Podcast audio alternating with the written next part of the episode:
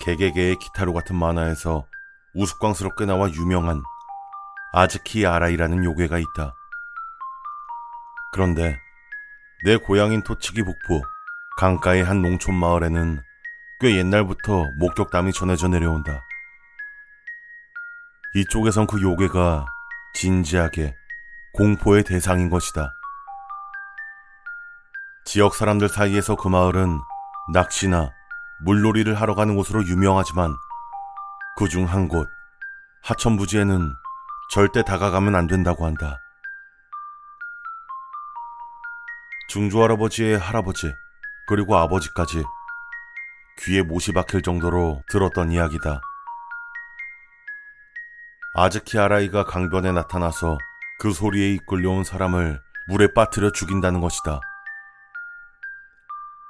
실제로 아버지가 중학생일 무렵에 친구들과 함께 강을 찾았다가 팥을 물에 씻는 것 같은 차르륵 차르륵 하는 소리를 듣고 무서워서 벌벌 떨었던 적이 있다고 한다.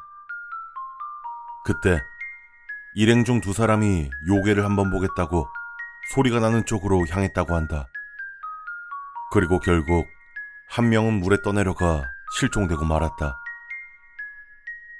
아마 용소까지 떠내려가서 그대로 가라앉은 게 아닐까. 살아남았던 다른 한 명의 말에 따르면 소리가 나는 곳까지 갔더니 키가 작은 노인 넷이 있더란다. 그들이 웃으면서 통에 있는 무언가를 휘저어대고 있었다고 한다. 그리고 갑자기 그 넷이 한 번에 시선을 돌려 그를 바라봤다. 그는 그 순간 가위에 눌린 듯 몸이 움직이질 않아 그대로 꼬꾸라졌고 바닥에 머리를 부딪혀 기절했다는 것이다. 다른 친구에 대해서는 알 수 없지만 기절하기 전에 그는 첨벙하는 물소리를 들었다고 한다. 실종된 소년을 찾기 위해 꽤 오랜 기간 수색이 이어졌지만 결국 찾지 못했다고 한다. 당시 학교와 지 자체까지 나서 그 강 근처의 출입을 통제했기에 그 이후엔 큰 일은 없었다.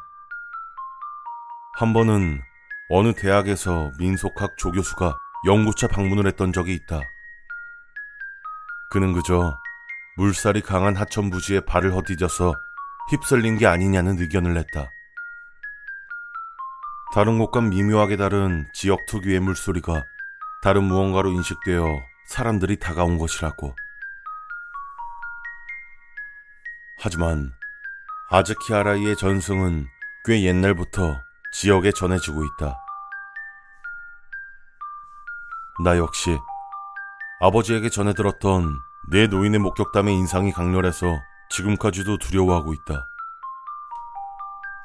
지금까지 살아오면서 내가 직접 파치는 소리를 들은 적은 없지만 아직까지도 친구나 동네 아이들 사이에는 그 소리를 들었다는 이야기가 끊이질 않는다. 언젠가 진상을 알고 싶지만 너무 무서워서 그 하천부지엔 다가가질 않고 있다.